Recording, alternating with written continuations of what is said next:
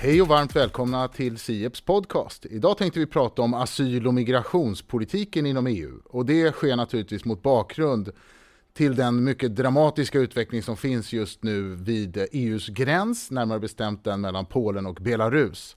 Här sitter ju ett stort antal människor fast i ett slags limbo och det aktualiserar ju en mängd frågeställningar när det gäller EUs asyl och migrationspolitik.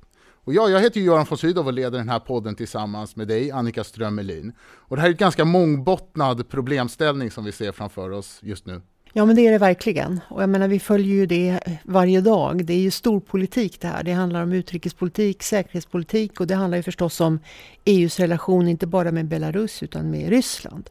Men just idag, eller hur Göran, så tänkte vi som du sa fokusera på asyl och migrationspolitiken ändå. Det tänkte vi göra och då är vi väldigt glada att kunna välkomna hit till podden Thomas Tobé.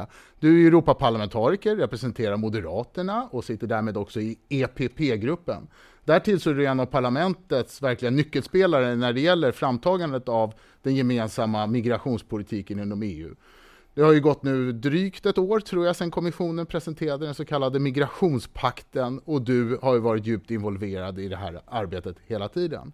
Jag tänkte börja fråga dig Thomas, när du tänker på den här situationen vid gränsen då i Polen och Belarus, vad är det för någonting som du tänker kring den här situationen just nu? Jag tror att det förstärker eh, att det är viktigt att eh, vi behöver ha kontroll eh, över Europas eh, externa gemensamma gräns. Eh, det visar eh, igen att eh, det är fler länder eh, som kan bli första eh, mottagarland. Vi har haft ett väldigt starkt fokus tidigare kanske på sydländer. Nu är det fler länder som får en förståelse för detta. Det visar ju igen hur komplicerat migrationsfrågan eh, alltid är. Det handlar om eh, människor, det handlar ibland också om eh, ett geopolitiskt spel, det handlar om smugglarverksamheten och det handlar väl också om, får man väl att säga, EUs oförmåga att hantera migrationsfrågan. Vi har ju sett det under EUs historia många gånger att när unionen utsätts för tryck utifrån så händer det någonting inne i unionen och att det är en större benägenhet att försöka komma överens om gemensam politik. Tror du att det kan fungera så den här gången också? Att det här trycket leder till att till exempel du får det lättare i parlamentet och, och, och förhandla om de här svåra frågorna? Det är lite för tidigt att säga det. Jag, jag tror att det, det, kommer att förstärka förståelsen av att vi behöver ha kontroll över den yttre gränsen eftersom vi har så pass många illegala gränsövergångar och nu blir det väldigt tydligt eh, när vi ser också det eh, jag menar det vi ser nu från Belarus och även med, med Rysslands godkännande och smugglarverksamheten. Det är klart att det, det blir tydligt att eh, det här är mycket välorganiserat. Ehm, och det, det, tror jag blir tydligt för många och det gör kanske att det blir lättare att komma överens i just den frågan, det vill säga att vi behöver ha kontroll vid EUs yttre gräns. Men jag tror kanske inte att det löser det som är huvudfrågan, det vill säga hur ska vi då hantera de människor som har rätt till skydd i Europa? Ehm, och där vi behöver hitta en, en större gemensam eh, solidaritet än vad vi ser idag. Vi kan väl komma tillbaka till den frågan, för som du säger, det är ju verkligen en huvudfråga. Men, men en, en annan fråga som ju blir väldigt tydlig i det här läget, det är ju det här med gränsen. Alltså EU har en gemensam yttre gräns, men det är medlemsstaterna som ansvarar för bevakningen av den gränsen. Sen har ju Frontex möjlighet att ge stöd av olika typer med materiel och utrustning och så vidare. Men det är medlemsstaterna som ansvarar och vi vet ju då att Polen hittills har sagt nej till hjälp från Frontex. Hur ser du på det där? Hur, hur, hur, hur gemensam ska bevakningen av EUs yttre gränser vara? Jag anser ju att den behöver bli mer eh, gemensam än vad det är eh, idag. Eh, ska man vara lite teknisk så finns det ju då ett gränskodex eh, som jag tror att man skulle kunna eh, utveckla. Eh, och jag tror också att en del i migrationspolitiken handlar ju om att EUs länder måste bidra på olika sätt. En del kan handla om att man är beredd att ta emot människor som har asylskäl. En del kan handla om att man arbetar med återvändande av människor som inte har rätt till asyl i Europa. Men det tredje benet och som är ganska viktigt, det handlar ju om kapacitetshöjande insatser. Och där är ju gränsbevakningen idag väldigt underfinansierad. Eh, och när jag till exempel satt ner med Greklands migrationsminister och talade med honom så är det såklart att han var väldigt tydlig med att han behöver mer stöd och mer hjälp för att kunna bevaka vad han beskriver som EUs yttre gräns. Han beskriver det mer så än att han eh, så att säga har kontroll på Greklands gräns. Men samtidigt då, om, om en enskild medlemsstat inte vill få den här hjälpen, så som är fallet den här gången, så diskuterar man ju nu då varför. Hur kan det komma sig att den här medlemsstaten, Polen, inte vill begära hjälpen? Vad ska man från EU-sidan tänka kring den situationen? Bör man hitta något sätt att utveckla det här, att man helt enkelt måste få den här hjälpen? Och i sådana fall blir det ett väldigt, vad ska man säga, ett, ett ingrepp i det här nationella självbestämmandet. Det här är inte helt lätt, men, men jag är av åsikten att eh, det är så centralt detta med EUs yttre gräns, så det går inte heller för EU att bara titta på och konstatera att en medlemsstat inte sköter detta uppdrag på ett sätt som vi anser vara acceptabelt. Vi såg det faktiskt till viss del också under 2015 och i det fallet med Grekland eh, där vi kunde ju se att gränskontrollen inte fungerade.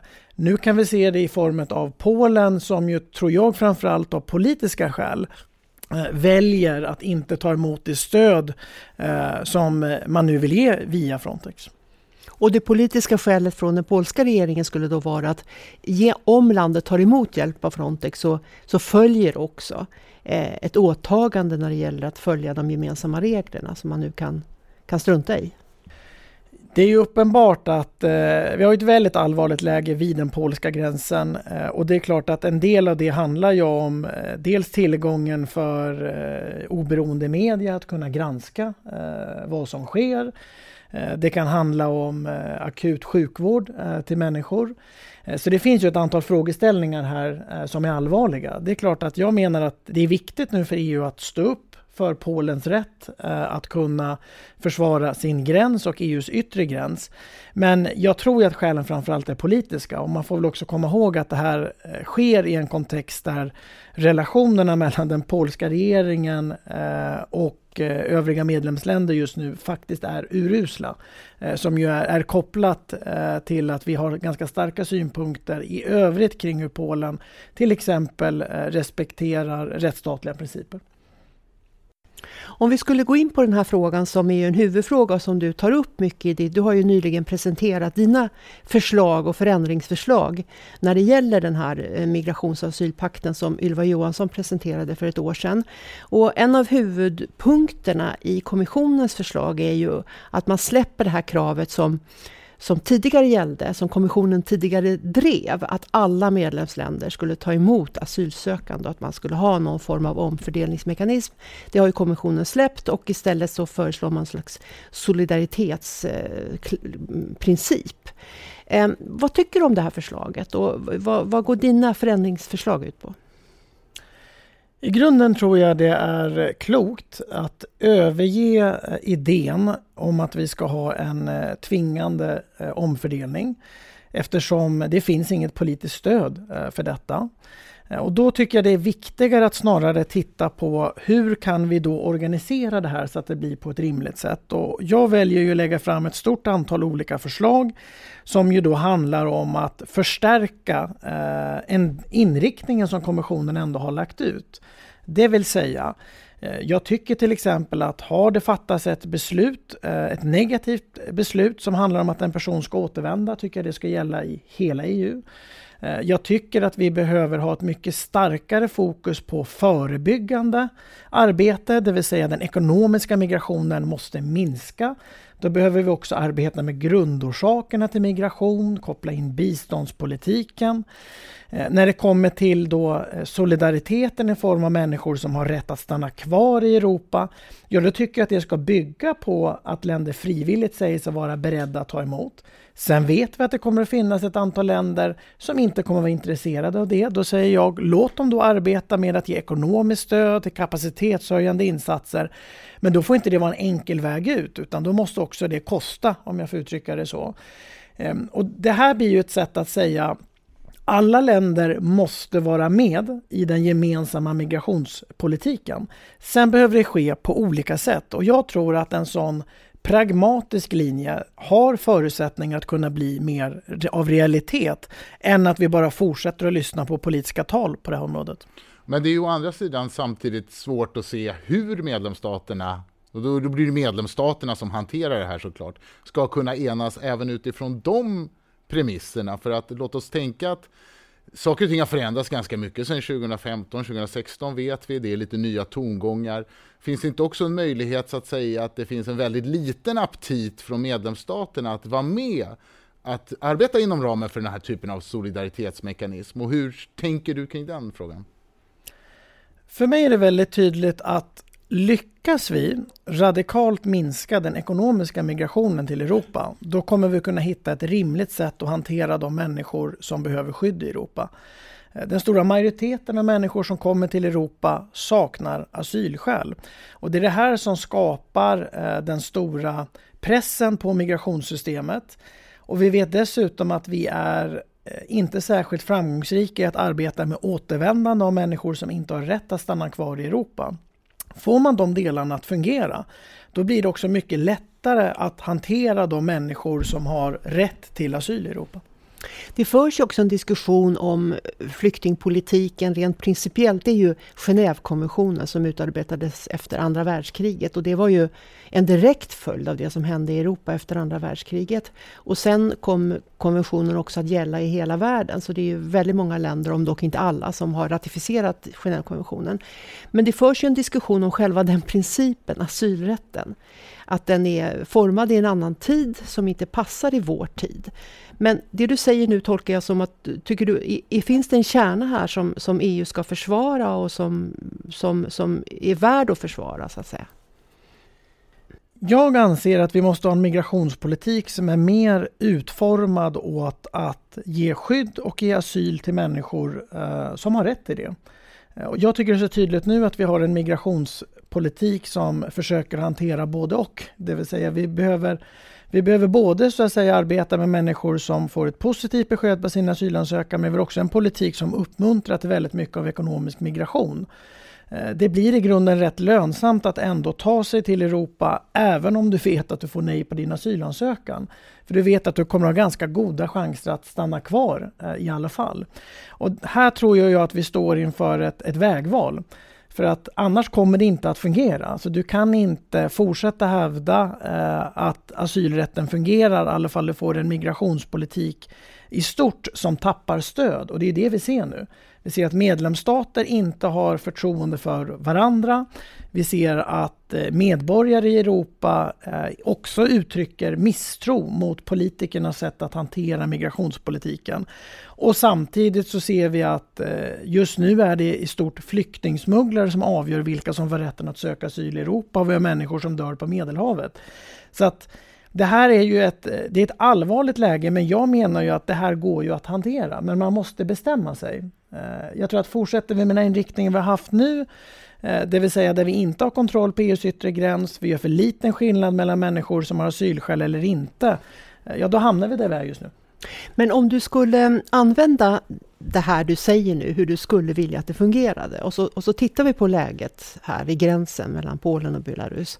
Om det fungerade väl, hur skulle det här gå till? Det finns väl antagligen en del av de här människorna som nu befinner sig i detta hemska läge som kanske har eh, asylskäl, som, som, som flyr för sina liv och som har berättigad fruktan för sina liv. Hur skulle det gå till då? Det ska ju ske att man använder de eh, legala gränspassager eh, som finns och där man registrerar sig, där man söker asyl och får sin asyl prövad på ett rättssäkert sätt. Det tror jag är den enda vägen. Alltså komma bort från detta med liksom illegala gränspassager, att det är flyktingsmugglare som styr eh, de olika rutterna eh, som sker. Det tror jag är vägen att hantera det på. Det blir ett, det blir ett mer värdigt sätt att hantera det på. Eh, men ja, det kommer ju att innebära ett, ett tydligt nej, i alla fall du inte har asylskäl. Och det är väl det, är väl det som är det tuffa i detta. Det är, det är fullt förståeligt att förstå att eh, människor i många fall väljer att migrera, eller väljer att fatta det beslutet. Men vi behöver, fatta ner, vi behöver fatta vårt beslut som innebär att vi måste koncentrera oss på de människor som har rätt till asyl i Europa. Mm. Hur, hur brett stöd skulle du säga att det finns i Europaparlamentet för det du säger nu? Att det här är ändå en grund liksom för någon slags framtida politik? Det återstår att se. Alltså jag, jag väljer ju att, eh, att ändra lite grann på huvudinriktningen som Europaparlamentet har haft. Alltså Europaparlamentet har tidigare haft som huvudidé att eh, vi ska ha en tvingande omfördelning av, eh, av människor som kommer, eh, som kommer till europeiskt territorium och jag väljer att överge den idén. För jag tror att eh, eh, ska vi få en politisk överenskommelse och ska vi ta ett steg mot mer av europeisk migrationspolitik så menar jag att vi behöver titta på andra åtgärder. En del av åtgärderna ska handla om att vi förstärker solidariteten men jag tror att huvudspåret handlar väldigt mycket om att vi behöver förebygga grundorsakerna till migration, minska ner den ekonomiska migrationen. För då kommer det bli lättare att eh, hantera det övriga. Men det här då, så att säga, den ambitionen att minska grundorsakerna, det låter ju som en ganska högt ställd ambition för att vi vet att det är ju en värld så som den ser ut, att den gör att det finns också vissa incitament för många människor att lämna de platser de befinner sig på. Det kan vara av olika skäl, ekonomiska eller, eller då asylflykting och så vidare. Eh, hur tänker du att EU ska kunna ha förmågan att komma till rätta med de grundorsakerna?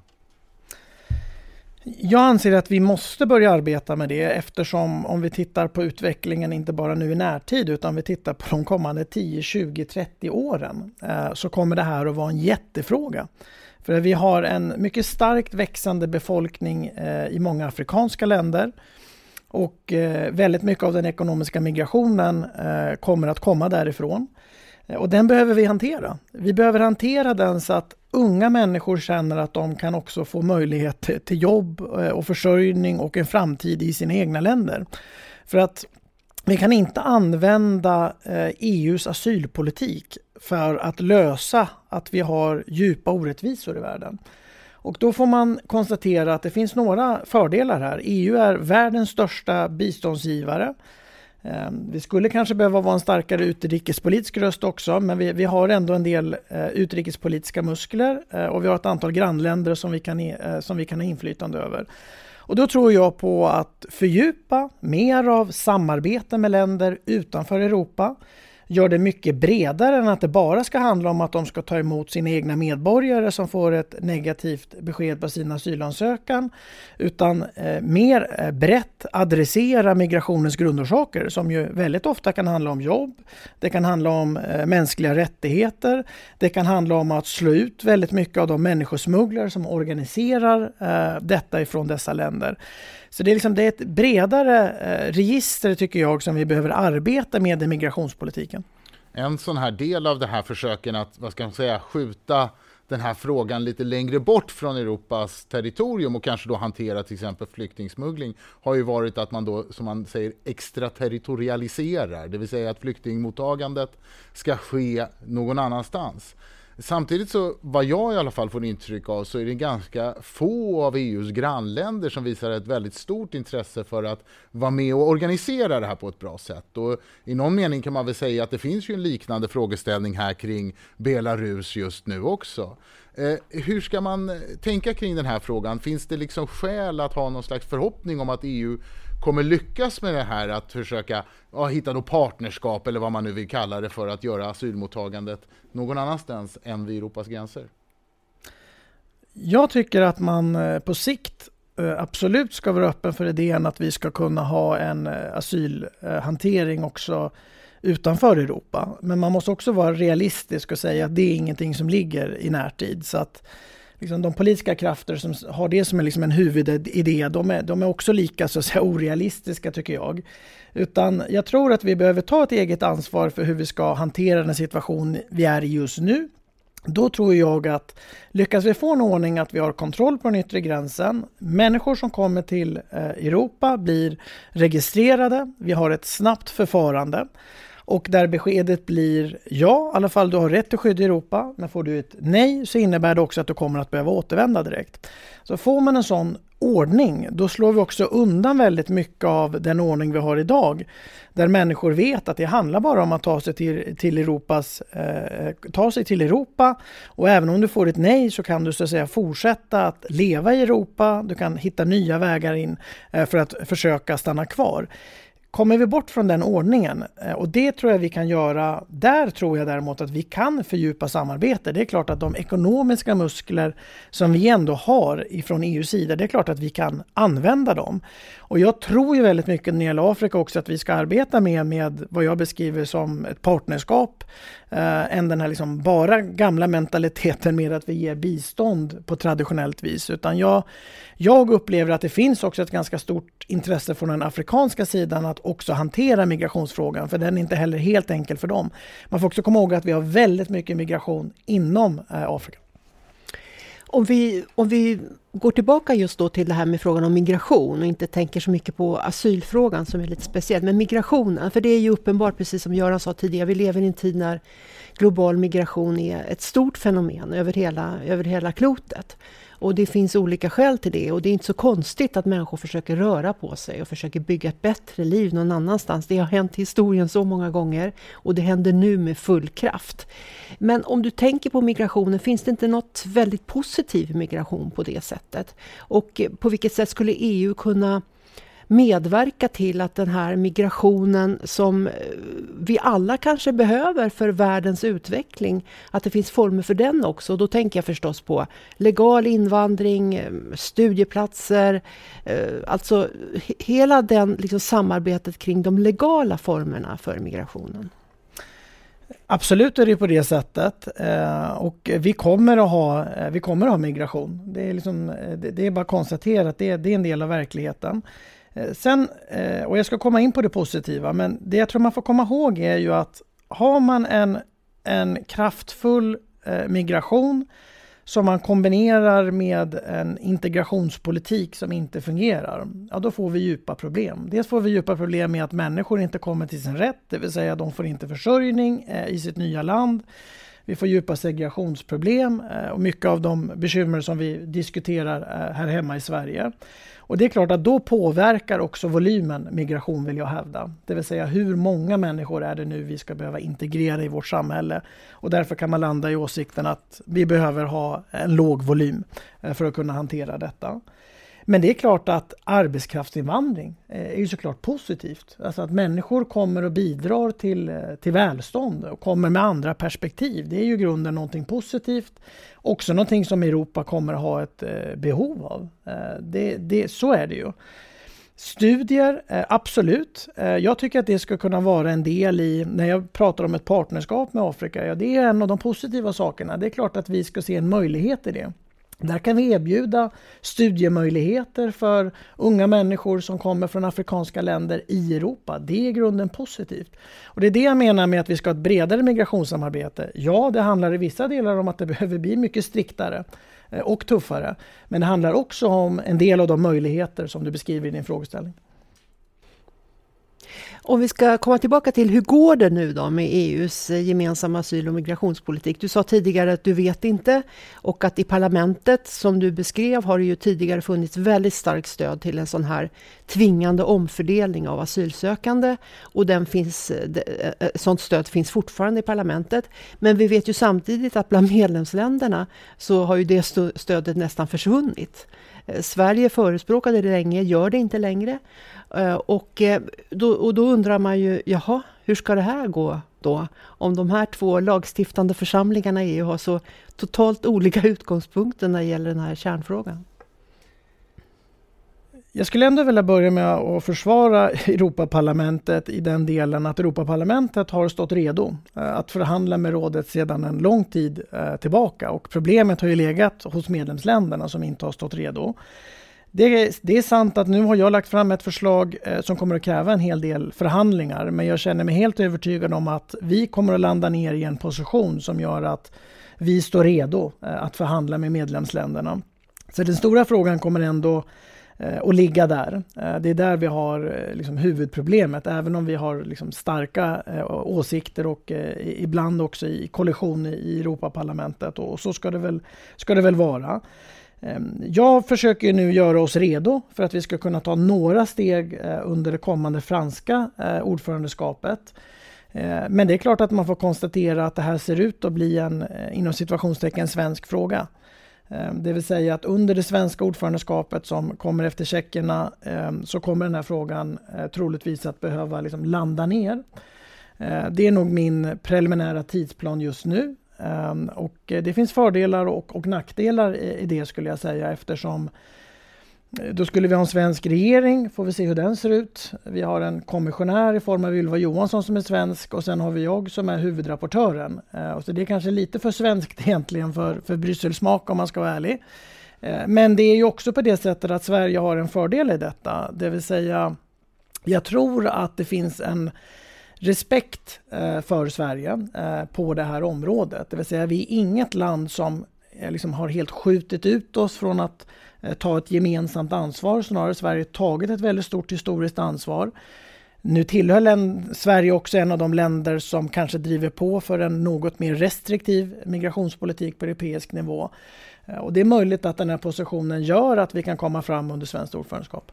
Det, mycket ansvar vilar här uppenbarligen på Sverige och svenska aktörer. Eh, bara innan vi släpper dig Thomas, vad, du har ju ändå ett hopp här om att det här ska lösas, vi ska kunna komma överens. Men om man tänker sig, vad är det värsta scenariot? Vad händer om man inom EU inte kan enas om en ny migrationspolitik? Vad kan du se framför dig som utveckling?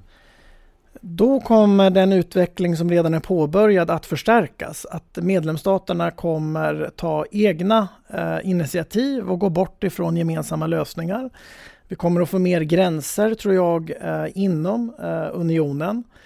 Eh, vi kommer att få se en eh, förstärkt eh, smugglarverksamhet.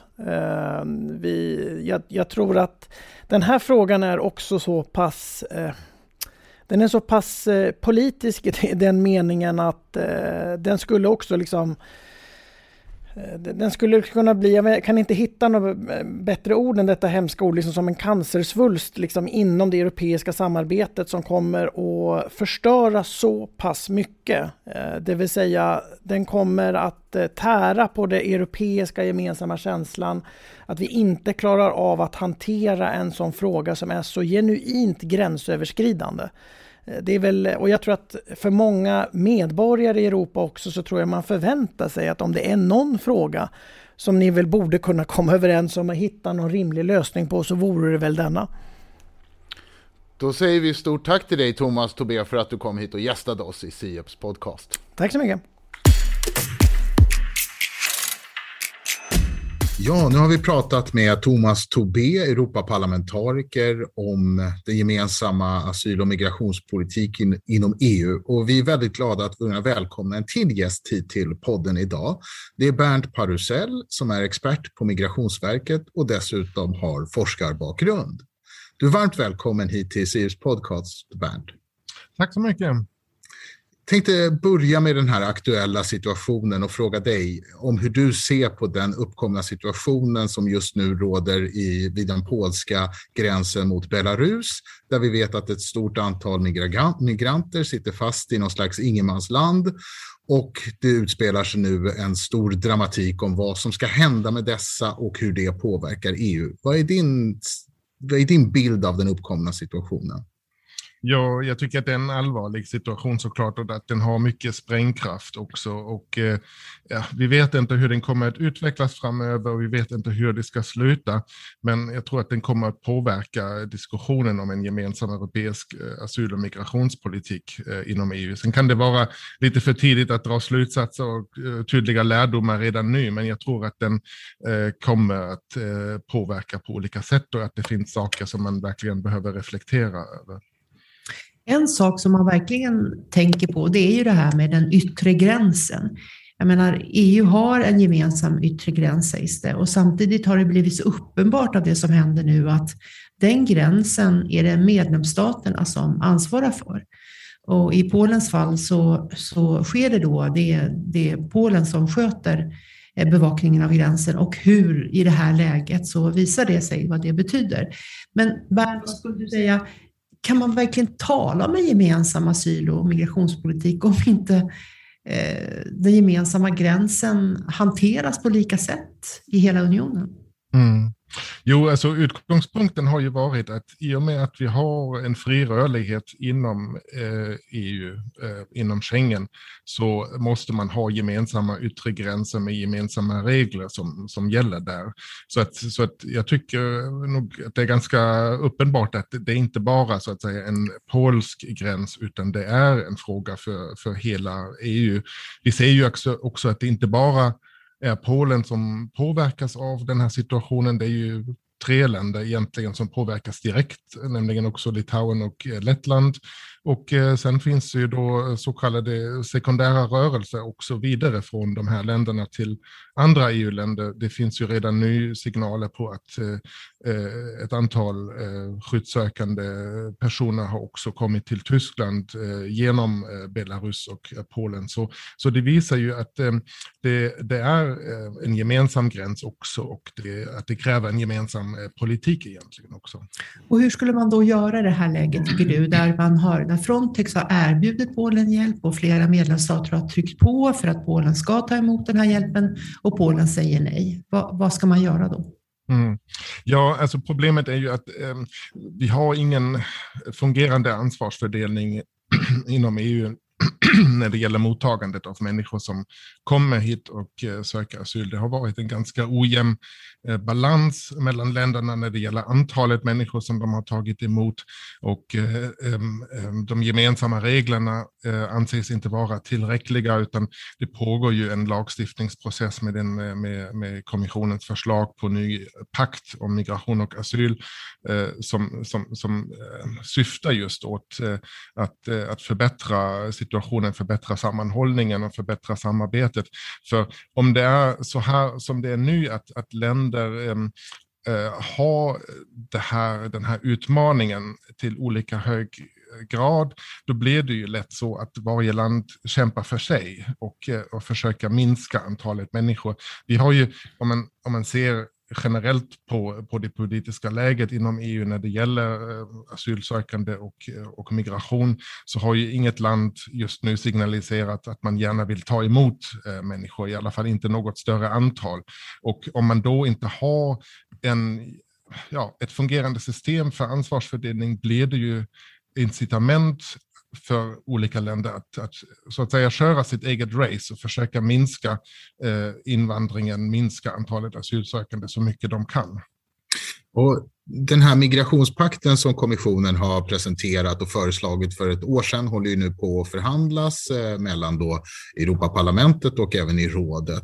Om man vågar sig på att tänka lite kontrafaktiskt här hur skulle du se i ljuset av den här uppkomna situationen vid den polska gränsen att den här situationen skulle hanterats om nu den här migrationspakten hade trätt i kraft? Hade, hade det gjort någon väsentlig skillnad för EUs agerande i den här situationen? Jag skulle säga både ja och nej. Alltså ja, på så sätt att eh, eh, det finns ju olika åtgärder, olika eh, eh, regler som föreslås i den här pakten som skulle gälla i den här situationen. Till exempel, eh, alltså om man nu har tänker hypotetiskt att den här pakten hade varit i kraft, ja då skulle det finnas en, en screeningprocess vid gränsen, alltså så att säga en utökad registrering där alla som lyckas ta sig över gränsen registreras eh, ordentligt och sen slussas vidare till antingen en återvändande procedur eller en asylprocedur. Och efter det så skulle det också eh, vara en fördelning av, eh, av antalet eh, eh människor inom EU, alltså inte en obligatorisk fördelning men en frivillig rimlig fördelning där länderna skulle, skulle hjälpas åt. Så jag tror att eh, olika komponenter i den här pakten hade eh, då eh, gjort skillnad. Men när jag sa både ja och nej, alltså eh, skepsisen kanske ligger i att, eh, att eh, det finns ju redan nu Eh, regler som gäller i, i hela EU kring inresor, kring asylprocedurer, kring eh, bedömningen av asylskäl och så vidare. Och de efterlevs till olika hög grad. Alltså vi vet ju att, att en del länder, eh, eh alltså att länderna gör olika tolkningar och att vissa också eh, ja, rent krasst eh, bryter också mot, mot, mot vissa regler som egentligen redan gäller. Och om den här nya pakten skulle förbättra den situationen, alltså regel efterlevnaden, det är ju då en öppen fråga. Så, så jag skulle säga lagstiftningsarbetet är säkert väldigt viktigt eh, och ehm, eh, men sen finns det ingen garanti på att när, den här, när det här stora lagstiftningspaketet träder i kraft, att det genast blir en förbättring. Det måste ju implementeras först, följas upp och så vidare. Och eh, så måste länderna också vilja följa de här reglerna. Bara så jag förstår dig rätt, för då bygger det ändå på idén om att de här mm, personerna som nu befinner sig, befinner sig i Belarus faktiskt skulle prövas i, på europeiskt, alltså i Polen då, för att det här, skulle, det här scenariot som du målar upp skulle ske. Ja, alltså om de befinner sig vid en gräns eller, har, eller redan har tagit sig in i, i ett EU-land eh, på något sätt. Och eh, det skulle ju då inte bara gälla i, i Polen utan egentligen eh, vid alla yttre gränser. Det eh, finns ju också flyttvägar till havs, alltså över Medelhavet eh, eh, till Grekland eller till Italien. Det skulle också gälla vid eh, inresor via flyg. Så, så, det skulle egentligen gälla i alla typer av situationer, så som, som kommissionen har föreslagit det. Ja. Mm. När man ser vad som händer här så, så, så illustrerar det ju det att när det inte finns en gemensam politik så tar varje land saken i egna händer. Och då påverkar man ju samtidigt den gemensamma politiken på det sättet att man sätter en ny standard så att säga. Eh, vad säger du om det? Är det så att Polen nu sätter en standard som som så att säga sänker nivån på vad, vad EU-länderna också i framtiden Eh, ska kunna liksom, ta ansvar för. Mm. Ja, eh, jag tycker, jag, jag, skulle nog instämma i det. Alltså, vi har en, en, en pågående lag, lagstiftningsprocess, en politisk process eh, att reformera den, den gemensamma asyl och migrationspolitiken. Men den påverkas ju ständigt av nya händelser. Och, eh, och det är ju också så att det är en väldigt komplicerad och eh, långvarig förhandlingsprocess efter, just eftersom den här pakten som kommissionen har föreslagit är väldigt komplex och komplicerad. Alltså det är olika eh, lagförslag som också går in i varandra och är beroende av varandra eh, och eh, där, man, där det finns hur många detaljer som helst som, som man skulle kunna, eh, eller som man, som man behöver förhandla egentligen. Så det är en lång process och eh, saker som händer under tiden eh, påverkar säkert eh, inställningar, ländernas inställning också. Men sen kan det naturligtvis finnas principiella inställningar som, som också spelar en roll, men, men eh, ja, nya händelser påverkar och jag ser också på sätt och vis att eh, ehm, det, det, är ett långsiktigt lagförslag, men samtidigt så, så hoppar ju EU och eh, de politiska ledarna också från kris till kris just nu. Jag menar, migrationsrutterna ändras och förflyttas. För inte så länge sedan så var det stor uppmärksamhet kring, kring Grekland eh, till exempel och ankomster där. Så har det varit fokus på, på överfart över Medelhavet och nu är det framförallt eh, tittar alla på, på Polen, men det finns ju utmaningar vid andra gränser också och i andra eh, processer. Så, så ja, vi hoppar lite från kris till kris och eh, det gäller ju då att, att ha det långsiktiga perspektivet eh, också i åtanke. Mm. Om man tänker sig att den här migrationspakten, att det ändå blir framsteg i förhandlingarna och att man lyckas komma komma överens, så är ju en kärnfråga, kärnförslag i kommissionens förslag, det är ju att eh, om det då kommer en människa till EUs gräns som bedöms ha eh, asylskäl eh, så, eh, ska, då, så ska det inte vara en tvingande omfördelning inom till alla EU-länder som kommissionen har drivit tidigare. Liksom den principen har man ju släppt. Men det bygger ju då på att det finns EU-länder som är villiga att ta emot asylsökande. Hur bedömer du den viljan för närvarande i, i, i unionskretsen? Finns en sån vilja och tror du att det här förslaget på det sättet kan lösa upp någonting? Mm. Ja, det är en stor fråga. Jag tror att det finns ehm, eh, en vilja eller en insikt i att det finns stora flyktrörelser i världen och väldigt många människor i världen som, som, som söker skydd och som, som behöver skydd. Och att man på något sätt inser att man behöver eh, jobba med det här. Men samtidigt så, så ser jag just nu inga signaler på att, eh, att, att eh, länderna inom EU eh, liksom signaliserar att de är beredda att ta emot många asylsökande. Så, så är det nog lite pessimistiskt om man, om man tittar på, på, på frågan så. Men ja, en vilja att hantera det finns säkert och så finns det väldigt många liksom, olika konkurrerande förslag också på hur man, hur, man, hur man kan lösa det här framöver. Men om, om det då finns en, i någon mening, lite större samsyn inom medlemsstatskretsen så kan man ju också tänka att då borde man ha lättare att komma överens om en sån här ny form av gemensam eh, migrationspolitik. Men låt oss säga att man inte gör det, att man ändå av olika skäl inte kommer överens. Hur tror du att det kommer liksom påverka EU som system om man fortsätter på den här vägen att inte riktigt lösa ut de här frågorna gemensamt? Mm. Alltså jag tror egentligen att det måste finnas en viss vilja att, eh, att ta emot eh, skyddsbehövande för att eh, annars ehm, tror jag att det kommer fortsätta med, med, med kriser som, som påverkar också andra politikområden, inte minst internationell politik, utrikespolitik, eftersom det vi ser just nu är ju då att, att eh, asyl och migration är en sår, sårbar punkt också för, för EU. Eh, vi har eh, liksom försökt att samarbeta mer med, med tredje länder, alltså med transitländer och andra mottagande länder. Eh, om man tittar tillbaka på flyktingkrisen eh, 2015-16 så var ju en del av lösningen att, att, att komma överens om, ehm, eh, om, eh, om, om den här frågan med Turkiet, alltså att göra en överenskommelse med Turkiet för att försöka kontrollera Ehm, antalet inresande människor, alltså människor som reser vidare då från Turkiet eh, till EU. Men det finns också ett samarbete med den libyska kustbevakningen och så finns det bilaterala samarbeten mellan Spanien och Marocko och så vidare. Så, så vi, vi eh, samarbetar nu och jag tror att det blir mer sånt framöver också med andra länder och, eh, eh och eh, då, eh, det kan, det kan säkert ha positiva eh, aspekter och det kan, det kan göras på ett bra sätt tycker jag. Men samtidigt visar vi ju då också att vi är beroende av andra för att kunna hantera situationen. Vi kan inte, vi, vi kan inte liksom hantera det själv inom EU för då, för då kommer för många eller, eller fler än vad, vad EU-länderna vill, vill ta emot. Och då tror jag att ja, man, man, man visar den här sårbarheten, att man blir nervös inför nya möjliga eh, flyktingströmmar. Och, och det ger ju då länder som inte är välvilligt inställda till EU en möjlighet att, att, att sätta press på EU, att, att utnyttja den här sårbarheten för egna syften. Mm.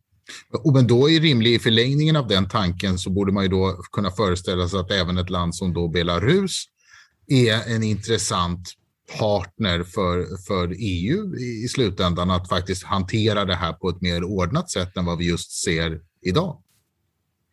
Ja, jag har lite svårt att se ett samarbete med, med Belarus, i alla fall inte med den, med den nuvarande regimen. Men, ja, men det, kan ju, det behöver inte vara så i all evighet. Alltså i, I grunden är väl alla länder som är, som är, som är viktiga eh, transitländer intressanta för, för EU att samarbeta med. Och som, som sagt, alltså, samarbetet kan säkert också utformas på olika sätt. Men om det är realistiskt just nu med Belarus, mm. det, det, är jag, det är jag väldigt skeptisk till. Men du Bernt, som forskare, vad skulle du säga om den här metoden att använda migranter som människor eh, som ett påtryckningsmedel med syfte då, med politiska syften.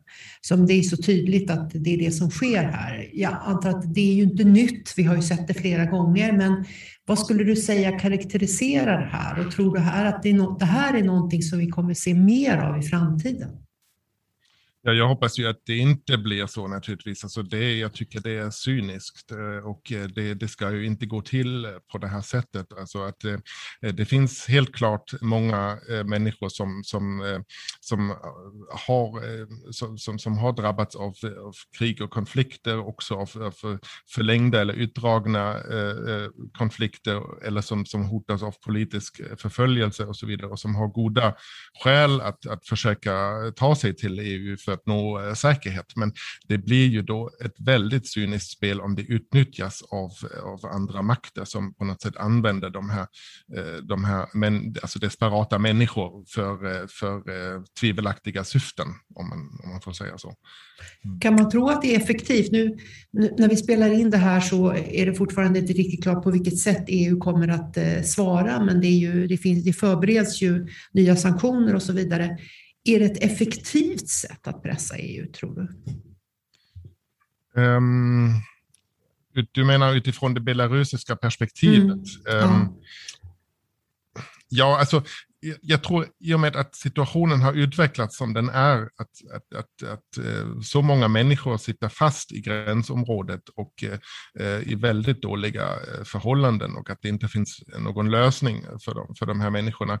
I så fall eh, kan, kan det vara så att, att, att Belarus lyckas med, med sin propaganda, alltså genom att, att visa att EU har ingen, ingen lösning, EU reagerar nervöst, EU struntar i mänskliga rättigheter rättigheter och så vidare. Så det är ju det budskapet som, som man vill sända, att, eh, att EU eh, kritiserar andra länder men är själv inget positivt exempel heller. Så, så den här, alltså det finns ju en risk att det här budskapet eh, faktiskt fungerar och det, eh, det är inte bra naturligtvis. Nej, eh, Bernt, innan vi släpper dig bara, hur tror du om du får spana lite framåt? Den här situationen som vi just nu pratar om tillsammans med de övriga politiska utvecklingen som vi har sett inom det här området i EU. Ser du framför dig att man kommer nå enighet inom EU inom ramen för de närmsta åren och de här förhandlingarna kring EUs migrationspolitik? Mm.